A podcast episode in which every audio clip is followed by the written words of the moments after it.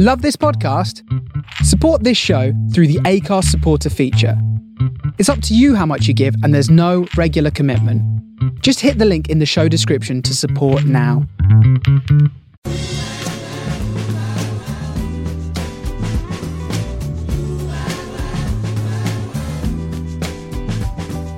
This is the Soho Radio Podcast, showcasing some of the best broadcasts from our online radio station right from the heart of Soho, London.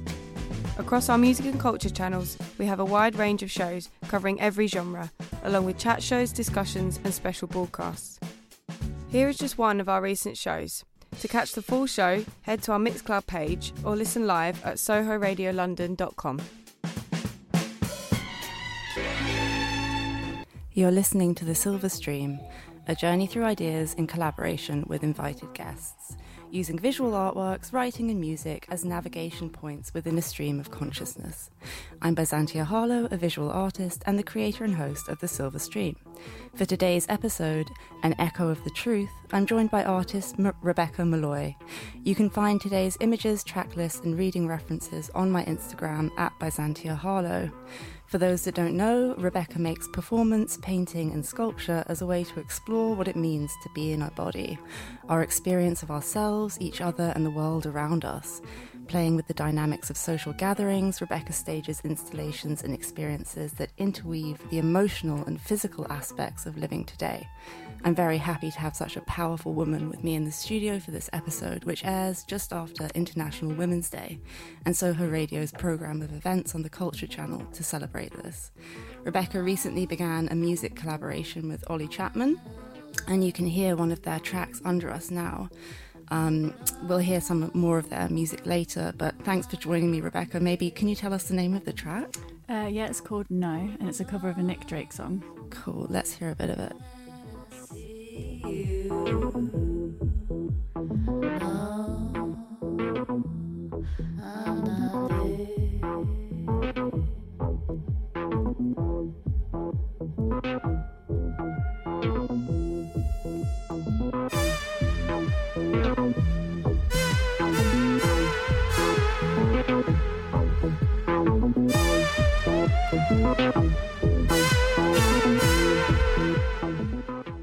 So, in today's episode, we'll consider how artists may use what they have at their disposal in order to reimagine their realities.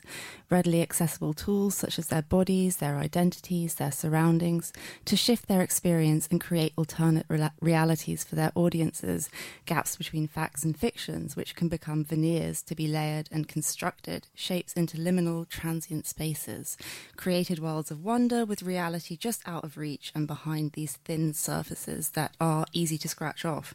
Um, so the artist may choose to create a work that appears not to be located in any kind of one thing or contextual reference, but to be a sort of uprooted thing, um, which kind of accords to Bataille's thinking on the subject of the formless. And if disruption is part of this creative process and everything is in freefall, then the operation that displaces the context and the slippage of form is the key. So Umberto Eco states in the Poetics of the Open Work that every reception of a work of art is both an interpretation and a performance of it. So today's episode um, touches on notions of participation, discourse genres, and modes utilized in order to enact stereotypes in an attempt to examine, celebrate, or subvert them, rendering them uncanny. Work that turns the familiar encounter on its head via a knowing flirtation with the audience's desires and expectations in order to deliver delayed gratification. Table.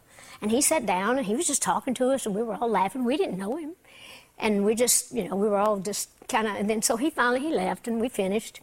So I went up to pay the bill and the, the man said, well, your grandpa uh, left his bill here too. I said, my grandpa? So that old man had come over and kind of scammed us. And so I said, well, that was not my grandpa, but I paid it, of course. So when we left, I walked down the street and he was standing there at the light. And, you know, we walked to the corner. And so I went over to him. I said, hey, I would have been happy, you know, to have paid your, your bill. You know, I said, but uh, then you tell him you're my grandpa. And he took his walking stick and he started just beating me across the chest. I mean, just as hard as he could. Just wham, wham, wham, wham, wham. And it hurt. Oh, my It- gosh. I know. But Really? But then what, what, what, what happened? What do you mean, what happened? These two big lumps came up and they never did go down. Was um, an excerpt of an interview with Dolly Parton on The Jimmy Fallon Show. Um, so, in the interviews, she often uses jokes and stories as a way to divert and alert attention to her appearance. So, she'll often talk about her breasts, her plastic surgery, her hair, and do it in a way before the interviewer can get a chance to. Yeah. In this case, Dolly tells a story that is seemingly not about her appearance at all, but then ends with a punchline that ridicules her breast size. I feel she does this to get in first. She hears the ridicules from others and is like, well, I'll use that for myself. You think they're ridiculous, I'll give you a story that's ridiculous. Uh, in some of the early interviews with Dolly, interviewers would ask her directly what weight she was, and I watched these videos thinking about how crazy that is, Yeah. that it was acceptable, um, and how much time was also spent talking about these things in the interviews rather than her actual music or the gift of songwriting that she has. Um, at the same time, she's very aware and she uses her appearance to provoke others and then opens up the boundaries by being the first one to talk about her boobs or her sexuality, for example. Yeah. So I really like this play of her being uh, like a blonde bimbo or a stereotype of a female country singer, but then the subversion of that as her songwriting spans really quite intense subjects such as inequality, suicide, and infidelity. Yeah. Um, I'm interested in how we can use persona or alter egos or versions of ourselves to make the reality that we want. As an artist, you have a certain license to delve into lots of subject areas. So for me and with my performances, it's allowed me to become a dancer or a singer for a certain period of time. But then I also do the subversion and play with these roles. I use a performance as a way to become what I want and to present myself to an audience in that way of a kind of personal ideology. Yeah. In one of my latest performances, The Cactus Dance, where I seduce a human sized papier mache cactus for the duration of about four hours. You can see images on my Instagram. I was very interested in subverting the gaze. So the performance is a play on the lap dance, and usually the dancer would look at her audience or client, but I don't do that. I don't give any attention to the audience. Instead, it's all about the object. I look only at the cactus, and all of my body movements are for and towards it. The audience doesn't inform whether I'm performing or not. I carry on seducing the object whether people are there. Yeah, it's really interesting. Um, and I really like the shift in the dynamic of the spectator, participant, and audience roles. It's like using tropes that people feel quite familiar with or have expectations of, like the lap dance or, you know, various things, and then kind of letting them play out in a slightly uncanny or unnerving way. And then the audience thinks it knows what to expect. Um, it's in the realm of the erotic dance, but these ex- expectations are never fully met. And there's a great Guy Debord quote where he states his intention to wake up the spectator who has been drugged by spectacular images through radical action in the form of the construction of situations that bring a revolutionary reordering of life, politics, and art. Yeah, exactly. So I like to use these escapist experiences, such as raves, concerts, or strip clubs, and take elements from them to make my performances. There seems to me, sorry, these seem to me to be places where letting go, escaping, and desire are really present. So I think I like to deconstruct them a bit and bring it back together in my performances, but in this altered way, so they kind of become familiar but strange. Uh, the cactus dance also allowed me to use my body in ways that I actually really enjoy. So, a big part of the work was finding ways that I could also connect to my body, the sound and surroundings, and feel control of my sexuality. Yeah. Um, but the cactus like becomes this prop of sorts, something to work towards and something to channel my energy to. Yeah. Uh, I wanted to find a way where I could be in charge of my body in this erotic way, but where I also felt safe. Using my studio as an exhibition space really worked for this. I was as I was in my natural habitat. I felt comfortable at home dancing in that way, and it also felt right to let the public in. Yeah, the studio is like a safe space in general, I think, and like it's somewhere I analyze stuff as well. I like to think of it as like this kind of earth bed that allows for growth from like shadowy elements, like dirt as some kind of chthonic form of alchemy. Um, and it's an interesting power dynamic you're playing with, kind of ignoring the audience, but courting their attention and then not looking back. And speaking of dirt beds, it reminds me a bit of a solo exhibition that I did called Lunar Water, where I lay in 10 tons of earth inside a gallery, which I shaped to look like the moon surface with crater, uh, craters and these like meteorite sculptures. And I lay in this tinfoil recovery blanket in a really sleek nightie, pretending to sleep, but occasionally waking up to look at my alarm clock or give an audience member a silent tarot reading with a deck I'd made that lay beside me. And this whole installation was very uncanny and like visually beautiful, with me as this fantasy element, perfectly posed and waiting for the viewer to arrive and see me sleep. So it's this private moment again made public, but also a metaphor for the artist creating universes for people to experience, like worlds where we're dreaming into being for them and it was this thing between showmanship and shamanship. So I was like the crone at the end of the pier, performing fortune telling for the chosen few and seductively ignoring the rest. And it kind of touches on reality because I used to be a tarot card reader. Um, and I was also enacting something I do often at home, which is like I lie in bed staring at the virtual crystal ball of the internet and like endlessly, anxiously reading my own tarot. It's like part of my process. And I really hate my own private views. So being asleep was a way of gaining control control of that and a form of avoidance, but also I was like incredibly vulnerable lying there, and the whole thing was very, very voyeuristic. And I l- literally lay there seductively for two weeks while the show was open, and it reminded me of the artivist involved in waiting, like perfectly made up, but as if it's effortless on the off chance your lover may pop round, and this kind of pressure to be perfect just in case. Um, and it was really hard work because the earth was hard and cold and i laced it with fungal spores that started to grow during the period. But it was like really physically challenging, but I looked like I was just luxuriously lazy for people who like chance to come in. So I was playing with a very teenage girl stereotype, which I do actually embody. But in doing so, I was healing all those days where I waited perfectly poised for someone to show up who maybe never did. And you know, then when the press like had images of my show, I was like, yes, I'm seen. we all want to be seen. Um, but yeah, there was also this film element in the installation, which included the Wizard of Oz synced up with with Pink Floyd's Dark Side of the Moon, because you know that urban myth. And it was like I was almost embodying Dorothy in my dirt, dreaming her fantasy, while in reality she was recovering in her bed from the tornado. Um, and there's a quote from Judith Butler's Gender Trouble, Feminism, and the Subversion of Identity that I feel is appropriate here. Woman itself is a term in process, a becoming, a constructing that cannot rightfully be said to originate or to end. As an ongoing discursive practice, it's open to in- intervention and re-signification. Yeah, I like this a lot, and I also feel that as our ideas about gender change, then that process of becoming can change and be less rigid. Yeah. Um, so the cactus dance as a durational piece, its length is really important as it spans three to four hours for one performance. And I really like performing in this way of not knowing exactly where it's going to go. It's evolving and growing, and I'm not sure what movements will be next, as there is no set structure. So audience members can come and go as they please, and they so they may experience it for the whole duration, a fraction, or any time that they feel comfortable. Yeah. Um, throughout the duration of the piece, due to its length, repetition, and body exhaustion, I feel myself entering into this sort of trance state. Yeah. And I feel like there's this element of me becoming someone else, and there's almost an out body experience. And that's what I really want to achieve for myself within the dancing, where I'm just completely feeling it with my body and I stop controlling the movements and reach freedom. This is this idea of the party. I've been working around that theme for a while now in my practice. Yeah.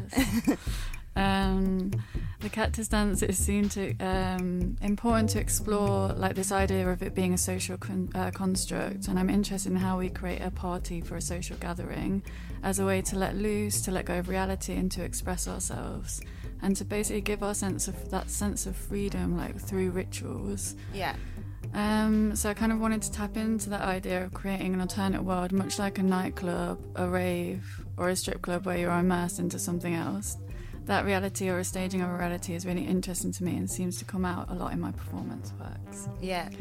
Um, during the development of this work, I took on diva dance classes, learned how to pole dance, and nice. watched tons of music videos. yeah, right. And you went to strip clubs too, I right? did, Because yeah. I did that when I did burlesque. I went into loads of strip clubs. It's very good research. Oh, yeah, exactly. And I actually learned how to pole dance in a strip club. Nice. really and you have a pole in your bedroom, which I saw when I came to your studio visit. Yep, exactly. Um, so these things act as, as you say, like research, but they also become like learning a language. So there's a process of my body remembering things, a mix of dance moves I'd learn and moves that I would do naturally when dancing. So then this would all inform me, and then when I would go and do the cactus dance, it would come out in this really instinctive way. Um, so the music was a really important element for the cactus dance, and it evolved like in a kind of similar way. And I worked with a DJ called Nick Moss, who would play tracks whilst I dance. Yeah. And the music like varied in genre, but overall there was like this atmosphere of Twin Peaks where sounds and music felt quite eerie yet sensual. And we've got one of the tracks under us, right? Yes, yes, we have. Yeah, that's it's called "The Weather" by Moonwheel. Nice. Um, yeah, so that process was really responsive, which I really enjoyed. And he would like slow down the music depending on my body and what I was doing, and then move on to other tracks in response to me. And there was a sense of peaks and troughs, and in turn, I would dance the music, music letting it work as the rhythm for seduction. Um, so at the moment, as well, just to kind of like bring it to the present, I have lots of like physical limitations, which mean I can't perform in this way any longer. Yeah.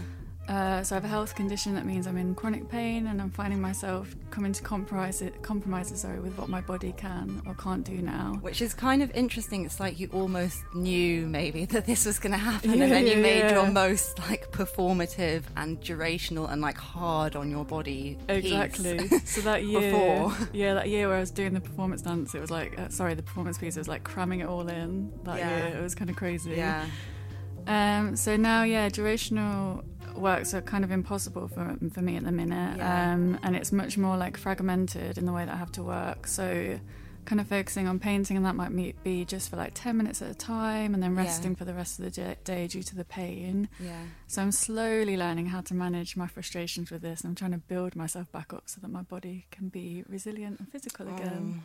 Oh. yeah, it's really tricky. Um, in the situationist view, situations are actively created moments that are like characterized by, I quote, a sense of self consciousness of existence within a particular environment or ambience. And I was just wondering, like, what the audience's reaction to this piece was. Yeah, so it was actually really mixed, and um, some people kind of felt awkward when they would enter the space as they weren't sure if they were allowed to watch me dancing. or some people felt uncomfortable watching just because there were other people around. And I guess there's like a lot of social boundaries that are being tested when you do that kind of performance. Yeah. And then other people were really comfortable and they wanted to talk to me about it after, or they would sit and watch the performance performance for a long time. I even had like people chatting me up in some cases. Yeah. I can imagine. and I guess like in general, I feel like men kind of felt like it was more for them, like I was doing that kind of ritualis- ritualistic mating call towards them, and whereas maybe women felt a bit more like in general that there was like an element of empowerment and Yeah. that I was exploring ideas of feminism. I mean, that's a generalization, but Yeah. like that's kind of what I picked up. And on. were you happy with like any kind of response to it? Yeah, in a weird kind of way, it became a bit of like a social experiment, and I was really intrigued to see how people Yeah. felt about it and what kind of, uh, yeah, what their thoughts were. But I guess my favorite thing was like when I performed it in my studio, and then later at Charlton Gallery. Both times when I finished performing, Nick carried on DJing, and then Yeah. everyone started dancing and grinding Yeah. up to the cactus like Yeah. themselves. And I really loved that their response then was really physical, and it opened up like that opened up the work for everyone, and they could be a part of it. Yeah, I think there's something really interesting here about like audience participation, which I think is a general thread to your work. So something about like jarring the expected experience, Yeah. and it reminds me of discourse genres and subverting expected interactions with artworks themselves, but also like the viewing of them or the presentation of an artwork. So I'm like really interested in those genres and like etiquettes and modes. For example, we all put on like a telephone voice instinctively. People say my voice is different when I'm on the radio. We enter spaces to view artworks or arrive at a party environment, and we do so with like a really similarly prescriptive set of roles that we play out that we all kind of expect of each other in a way.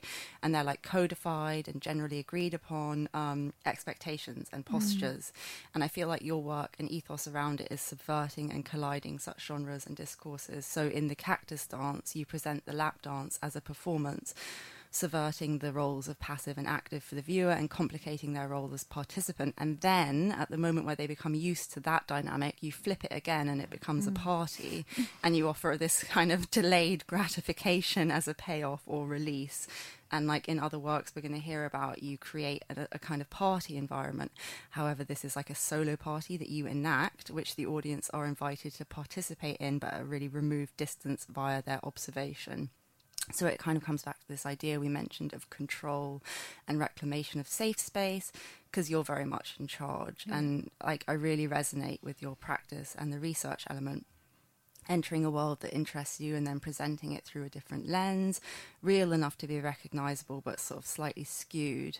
And my own practice revolves around really blurry boundaries of reality and fiction, exploring knockoffs, veneers of truth, recollection and reenactment. And like recently, I began a, re- a YouTube project, Lunar Water Tarot, as a continuation of the show I mentioned before. And I have an alter ego or persona Alaris, who, and I kind of investigate intersections between true experience, constructed encounter, and embellished recollection. So I worked as a professional tarot reader like 12 years ago and a burlesque performer. And I draw on like all of these different things to create these like genuine divinations that are laced with fictitious narratives. So I had loads of personal readings done from YouTube, like YouTube star tarot readers, and then I like recreate elements of them, but I do real like tarot readings with my deck as well. And it's like all this mishmash of like reality and construct. And it's it's interesting because I'm walking this tightrope across like parody and sincerity and myself and other.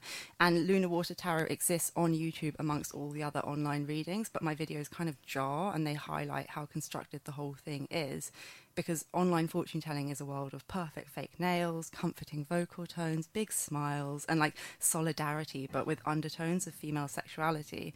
And the videos promise empowerment all the while trapping the viewer in this like endless loop of how does he feel playlists, watching until they get the right answer or the answer they want to hear. Trust me, I've done it for hours. like, it's the perfect mix of spiritual advice, self care, amateur psychoanalysis, and answers. And it's like a sickly sweet trap for the heartbroken. Mm. And I sound like I'm criticizing it, but even if I am, I found it very like comforting. Yeah. um, and although my project pastiches all of this, some of like the internet viewers and other online tarot readers, and even those that know my art practice well, have taken the videos seriously.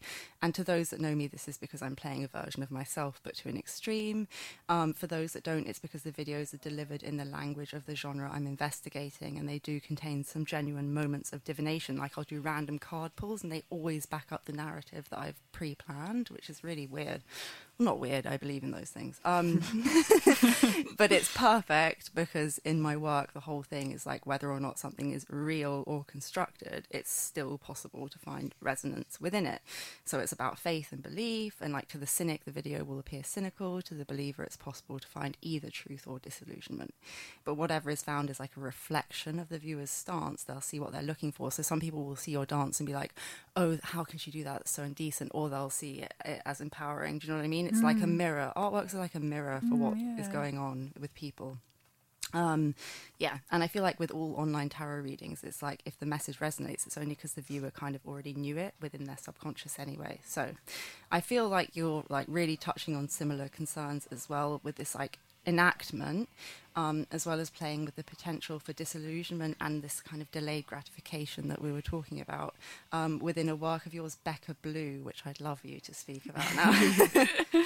yeah, so Becca Blue is this performance piece where I sing very intimately to strangers, but in a large cupboard. And uh, here's a bit of a description below from, like, sorry, here's a description from the audience perspective. Uh, there's a female bouncer dressed head to toe in black with dark blacked out sunglasses. She guards a glittered gold door, informing me that there's a performance inside and that I'd need to queue for entry. I'm let in after the bouncer checks the performer is ready. Inside, there is a shag pile carpet, satin cre- green drapes, disco lights, and a karaoke setup. Behind the mic stands a woman in a blonde wig and a blue velvet catsuit. She wears fake blue nails and false eyelashes. It is just me and her in the cupboard. She gestures for me to sit down. She stands over me and tells me in the mic that she's Becca Blue and that she'll be performing for me tonight. She presses play on a backing track and sings to me. Um, so the next track is the only recording from the performance, and it's me covering, or Becca Blue covering, an Adele song called Make You Feel My Love.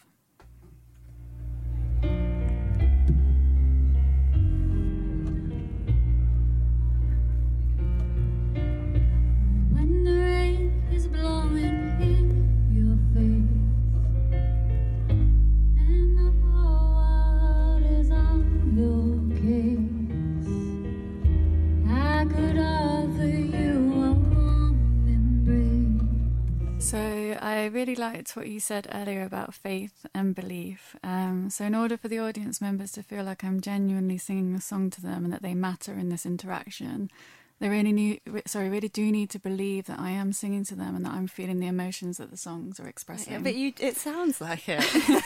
yeah, I know. Just listening back to that, I was like, oh god, yeah, I really felt that. that moment. It's quite nice to listen to it again.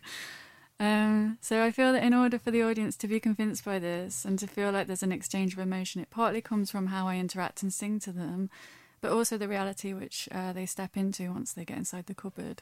So it all adds to this strangely absurd experience, but hopefully a genuine and real one at the same time. Um, I think this work also plays on this idea of the private versus public. So Yeah. it reminds me of when you're a teenager, or even now, for some of us, that we play make believe and sing to ourselves in front of a mirror with a hairbrush. Yes. And there's this idea that when you're singing to yourself in the mirror, you're the only audience member. So you feel free to perform however you want. But there's this, at the same time, there's like a sort of fantasy of the other, of being watched as you look back at yourself. like when I'm in my makeup at home waiting for my lover. Do you know what I mean? It's the same. Yeah, there's a play out of a fantasy. Yes. Exactly. So I guess that in my performances of like the Cactus Dance and Becca Blue, I'm playing out that idea of what we keep for ourselves, but then also what we share for others. Mm. And using the performances as a way to kind of question this idea of what is private. Mm. And I think this is uh, is important as it adds an element of uncomfortableness to the performances, as you're not really sure whether you're actually supposed to be watching and kind of viewing this private Yeah. moment, um, or indeed whether you're supposed to participate. Did people like join in? Uh, one, yeah, like I remember one girl singing with me, and she was like, it was a bit more of an upbeat song. I can't really remember what it was, but she Yeah. did sing with me.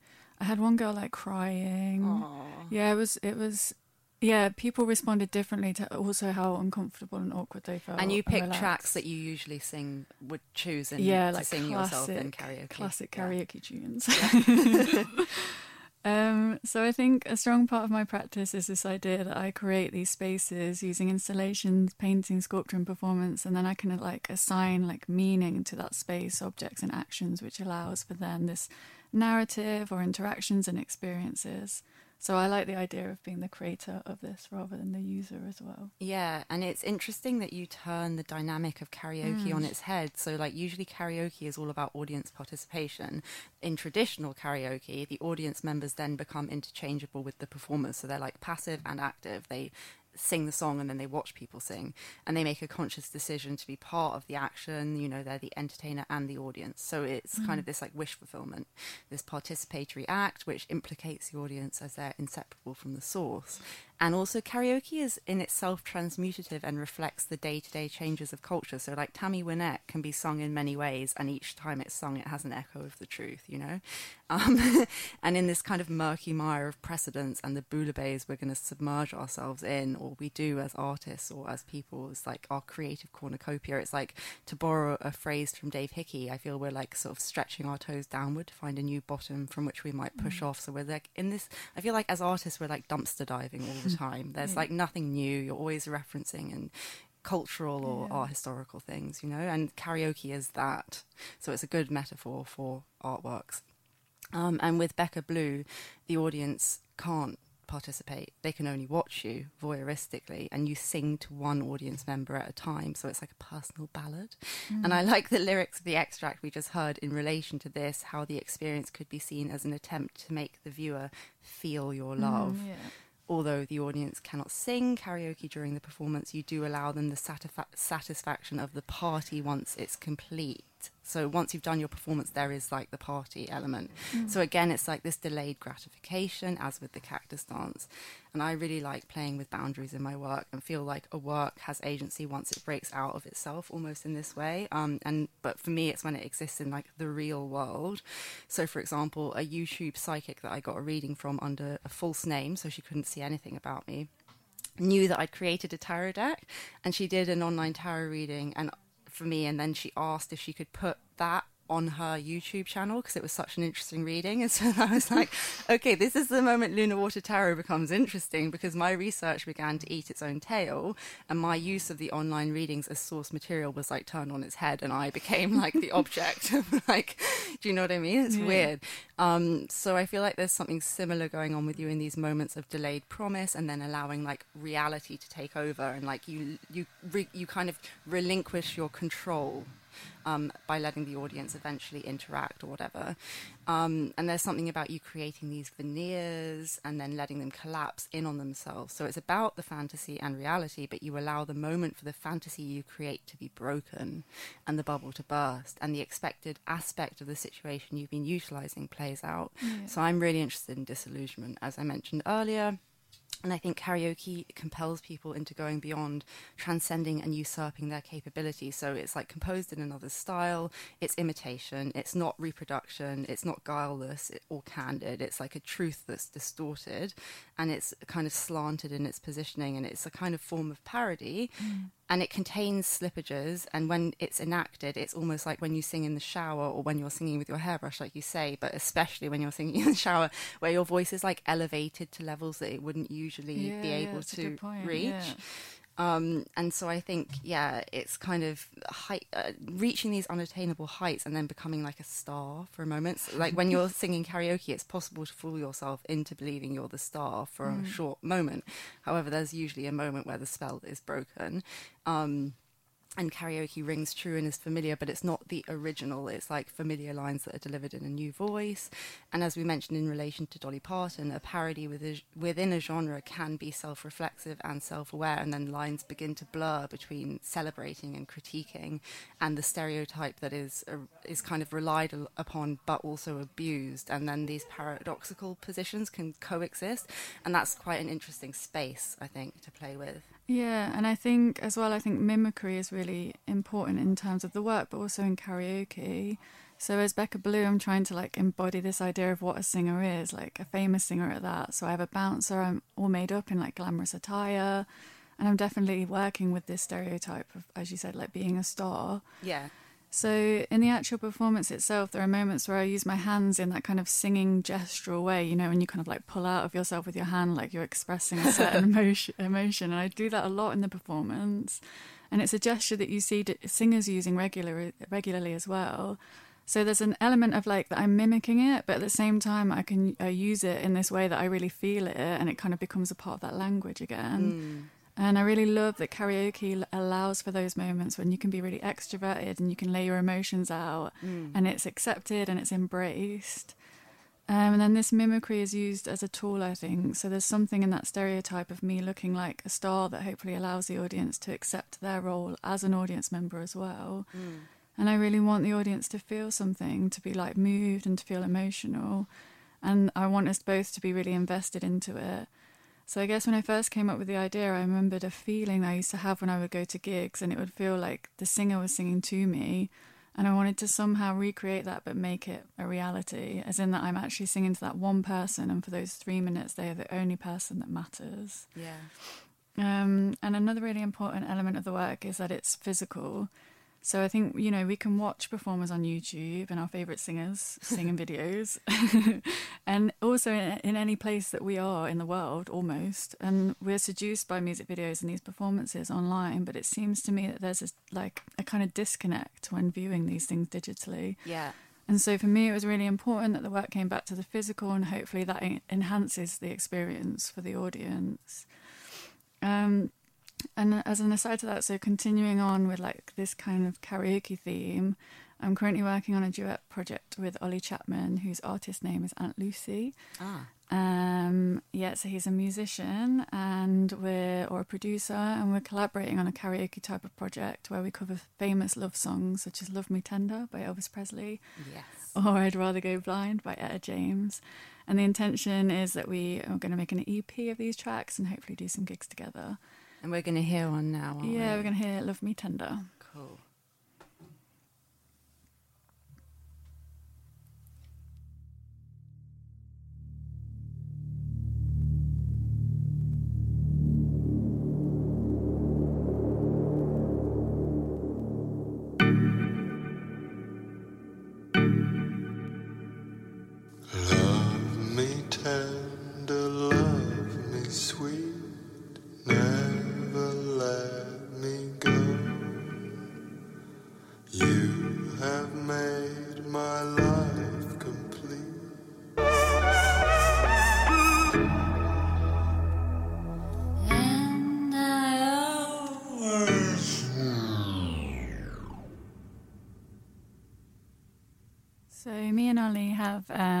Mutual love of covering songs and doing karaoke, and that's how this kind of project began. Um, we also use this in obviously in our individual practices. So me as Becca Blue and Ollie and his Aunt Lucy guys, um, and now in this collaboration. So, and you're a couple. And we're a couple. Are we allowed to say that? I love public. The, I love public the, announcements. Yeah, I like the blurry boundaries. I wasn't going to announce it, but that's cool. Tough. Um, so in the covers that we're doing, there's this idea of um, paying homage to the original track, but whilst also making it our own. Yes. Um, so we do that by giving it this like overall sound that is much darker or more twisted and more eerie than the original. So in Love Me Tender, you can hear that um, through that nightmarish sound from the synths and the wolf howls.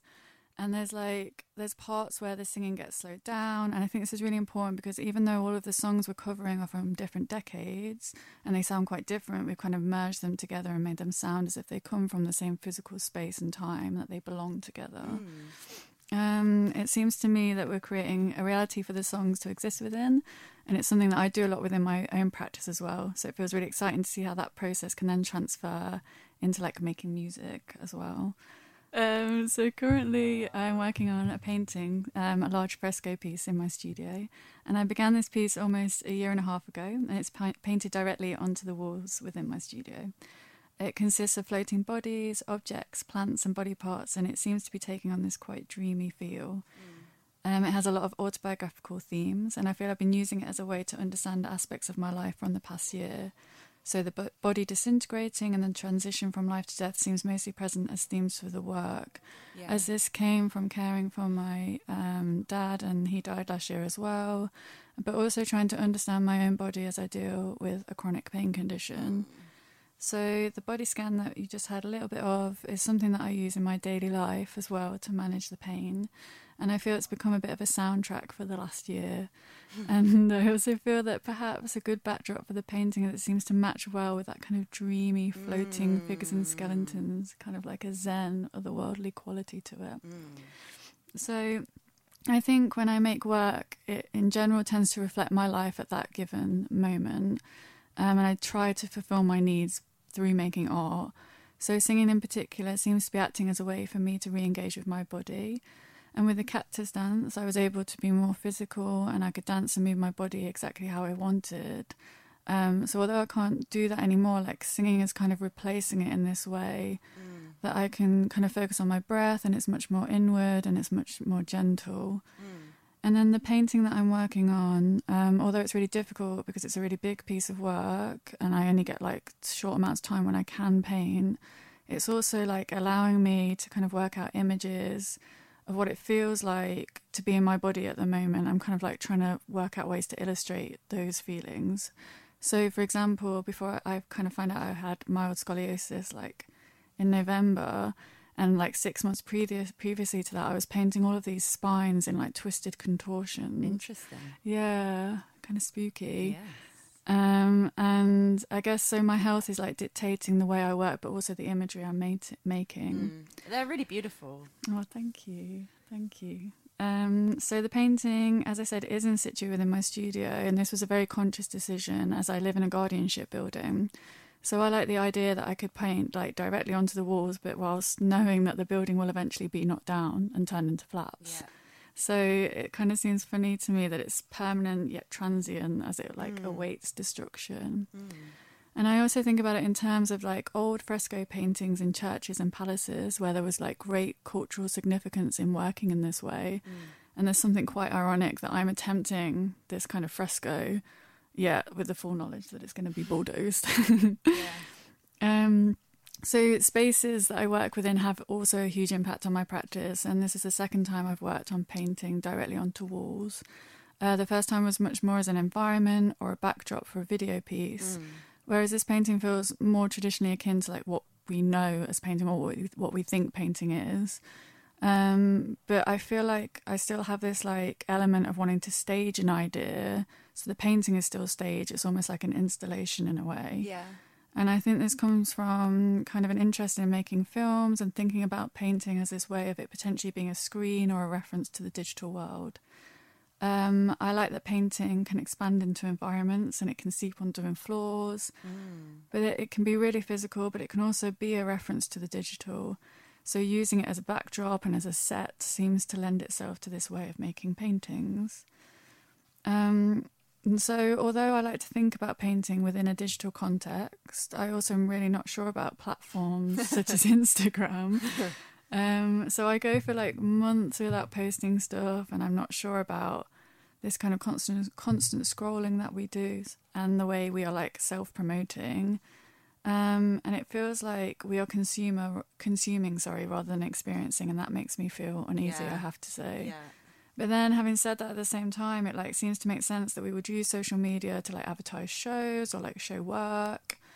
Um, and in the case of like Amalia Ulman, who uses it as a way to make an artwork and explore personas. But for myself, there's just something I'm not sure like how best to use it. And it seems ironic at the same time because I deal with issues around private versus public Yeah. and constructed realities. Yeah, there's something inside of me that like that kind of online world is just really unsatisfying. I just don't know what hmm. to do with it. I think, yeah, I know. I, I agree. I like also view artworks as like pro- props and prompts to engage social interaction rather than just operating as like an object. I'm, I'm obsessed with the idea of the backdrop and something that's meant to be viewed quickly to convey a scene convincingly, but which under scrutiny would fall apart. And I really love trompe l'oeil paintings, but only in the moment where they fail and you realize, no, that isn't a real door. It's a rendering of reality. And there's something about like being willingly com- complicit in our deception and suspending our disbelief. And it reminds me of viewing magic tricks. Again, these like fine lines between reality and construct. A magician never performs the same trick twice or reveals his mechanisms. And once the audience learns how a trick was done, they wish they hadn't and as with many things in life, the reality isn't as good as the mystery. And I'm really interested in this idea of being like a willing accomplice in self deception, um, especially via artworks. And you can only really ever appreciate how clever a ruse has been once you know it's a ruse. Do you know what I mean? Um, and we get like a pleasure out of being hoodwinked precisely because we know we have been, but we can't figure out how. Um, and there's a really great Frances Stark quote from Scared to Death. Um, I quote, for faux painting to sustain its effect, a viewer must not partake in any isolated or protracted viewing. It's meant for glancing, not looking.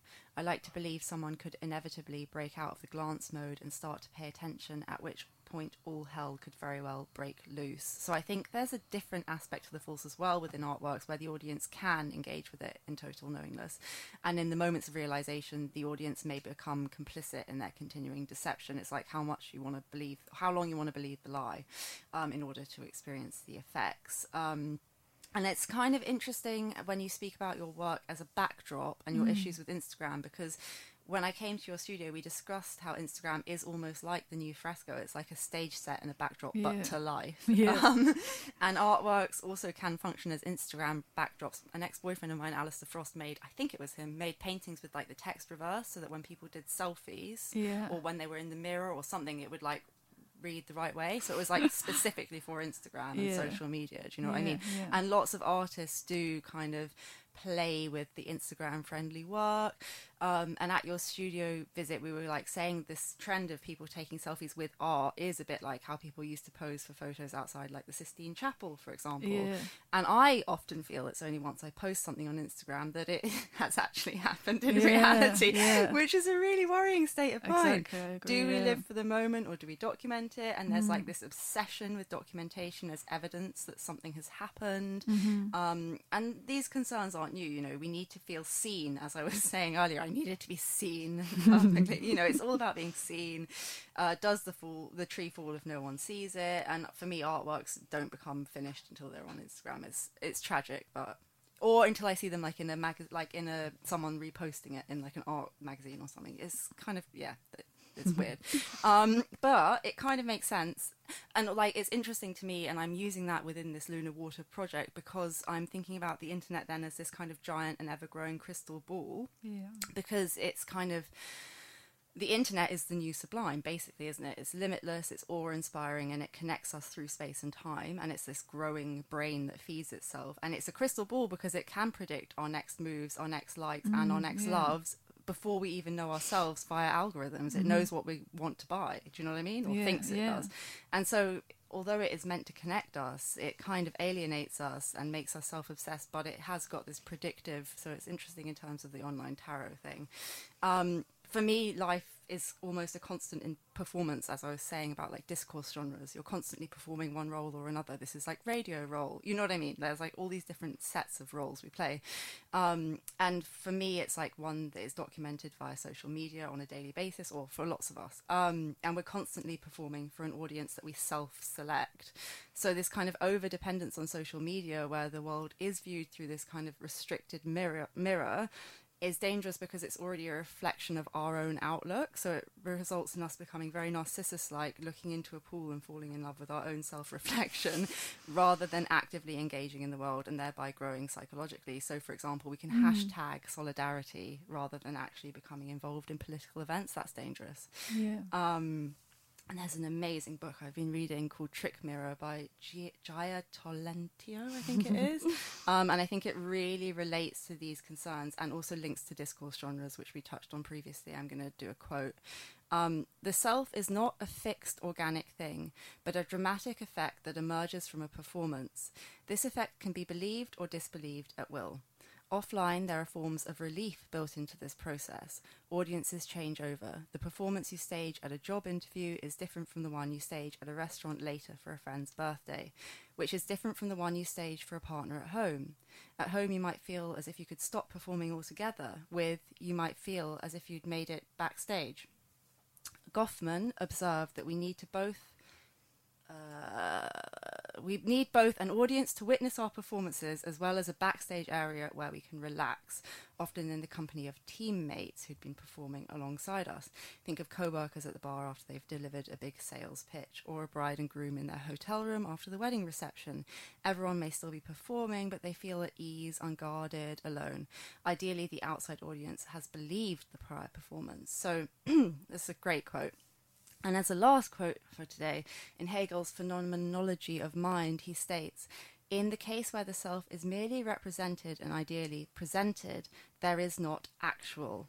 Where it is by proxy, it is not. And that makes me wonder if we're living online lives, what is left of us in reality? Mm. So, this is maybe a good moment to play a regular feature on the Silver Stream from writer and curator Charlie Mills, and he responds to the episode themes each month. Hello again, uh, Charlie Mills here for my regular four minute section at the end of Byzantia's show, responding to the theme of each month's conversation. Uh, it used to actually be five minutes, but sadly I've had to drop a minute because I was losing her quote, so many goddamn followers. Um, well, cue a quartet of small violins and one sinking Titanic. Never let go, Byzantia, never let go. Anyway, for this month, uh, Byzantia has been speaking to the fantastic Rebecca Malloy. Um, one of the interesting things I think that came out of their conversation was this idea of the human body as some kind of prop or as an expanded toolkit uh, beyond just having, you know, opposable thumbs and a fully fledged cranium. Uh, you know, this idea of it as a tool or rather as a site for artistic practice itself. Uh, so, without trying to run through the entire history of art relating to artists having incorporated their own body into their work, which sounds like a rather daunting and somewhat implausible scope for a now three and a half minute piece, instead, I just wanted to very quickly look at a real grisly, gritty, gnarly end of this spectrum. Uh, so, in particular, an artist that, uh, to raise the wage of an artist putting their body in their work, has actually put their own body in their own body. Uh, so the artist I'm thinking of is Stelarc, uh, totally rad uh, Cyprus-born performance artist raised in the Melbourne suburb of quote Sunshine, uh, whose work focuses heavily on extending the capabilities of the human body, uh, centered on its concept that the human body is obsolete, and he was mostly working in a kind of early 2000s, kind of early early transhumanist artist. Uh, so his work usually involves robotics or other relatively modern technology for the time integrated with his own body. Uh, so, for example, he would allow his body to be controlled remotely by electronic muscle simulators connected to the internet. Uh, he also performed with a robotic third arm uh, and also a pneumatic spider like six legged walking machine, uh, which the user would sit in the center of the legs and allow them to kind of control the machine through arm gestures. Uh, amongst other things, he was also well known for this suspension series, uh, where he basically hang himself upside down on about 40 metal meat hooks that are inserted deep into his muscles, and he was strung up in the gallery. Uh, which, if you've ever seen that scene from Saw 3D, when the guy has to insert hooks into himself and climb up a huge chain, or when James McAvoy is being tortured by the same method in The Last King of Scotland, you know it's a pretty messed up situation to find yourself in, let alone voluntarily. Uh, anyway, he did this awesome project that started in 2006 and lasted for 10 years called Ear on Arm, uh, which basically uh, was about putting an ear in his arm. Uh, so basically, he had three surgeries where he first implanted a skin expander to create excess skin that could accommodate the shape of a human ear on the inside of his left forearm. Uh, the second surgery introduced a biocompatible implant designed to induce the growth of his own ear cells. Uh, and then the final procedure to implant a microphone, which would be wirelessly connected to the internet. The goal being that someone on the other side of the world could then tune in or even hack Stelarc uh, and listen to whatever he was up to at the time. Um, well, the first two surgeries were a success. Uh, dude had a whole human ear growing inside his arm, um, his own ear. Uh, but unfortunately, the microphone on the third surgery actually ended up getting infected and it had to be taken out, um, which is a massive shame. Um, but anyway, you know, beyond the kind of platitudes of the porosity of the human body, or, you know, to quote Donna Haraway, we're all cyborgs, uh, this project was just simply like effing insane and one of the best original transhumanist artworks that I can kind of think of. Um, which makes me all the more happy when David Lee, uh, then editor of the arts magazine Jackdaw, was quoted in a 2003 Guardian article stating that, quote, Stelarc is not exploring anything artistic at all. He's just putting an ear on his arm. This is not art, end quote. Anyway, I'll leave it at that. Stelarc, great artist and pioneer of loving your own body so much you decide to grow a new body and reinsert it into your own existing one. Uh, kudos, Stelarc. I respect that. You've been listening to the Silver Stream. I'll be back next month. Thank you so much, Rebecca, for joining me, and bye, everyone.